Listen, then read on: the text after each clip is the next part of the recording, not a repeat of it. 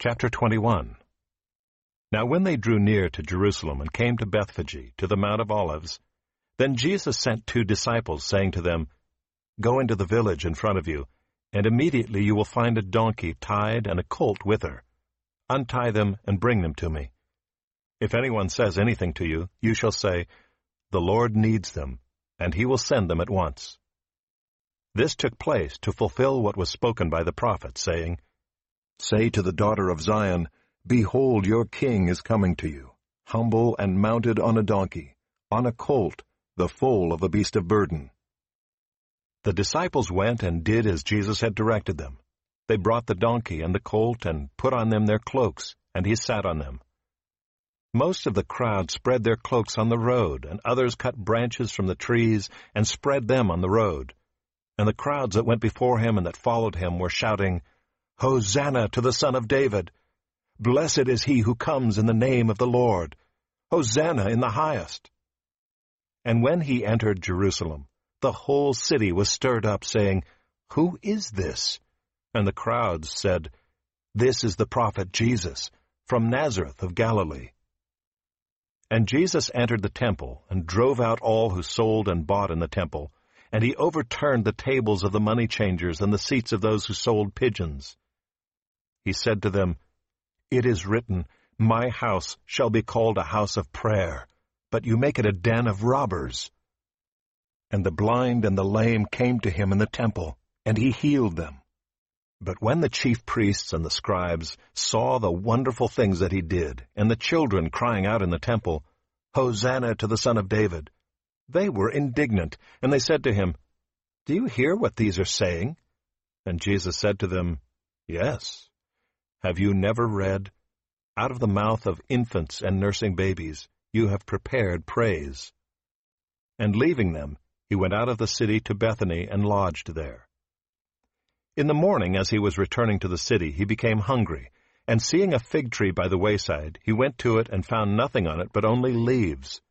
And he said to it, May no fruit ever come from you again. And the fig tree withered at once. When the disciples saw it, they marveled, saying, How did the fig tree wither at once? And Jesus answered them, Truly I say to you, if you have faith and do not doubt, you will not only do what has been done to the fig tree, but even if you say to this mountain, Be taken up and thrown into the sea, it will happen. And whatever you ask in prayer, you will receive if you have faith. And when he entered the temple, the chief priests and the elders of the people came up to him as he was teaching and said, By what authority are you doing these things, and who gave you this authority? Jesus answered them, I also will ask you one question, and if you tell me the answer, then I also will tell you by what authority I do these things. The baptism of John, from where did it come? From heaven or from man? And they discussed it among themselves, saying, If we say, From heaven, he will say to us, Why then did you not believe him? But if we say, From man, we are afraid of the crowd, for they all hold that John was a prophet. So they answered Jesus, We do not know. And he said to them, Neither will I tell you by what authority I do these things. What do you think? A man had two sons, and he went to the first and said, Son, go and work in the vineyard today. And he answered, I will not. But afterward he changed his mind and went. And he went to the other son and said the same. And he answered, I go, sir, but did not go. Which of the two did the will of his father? They said, The first.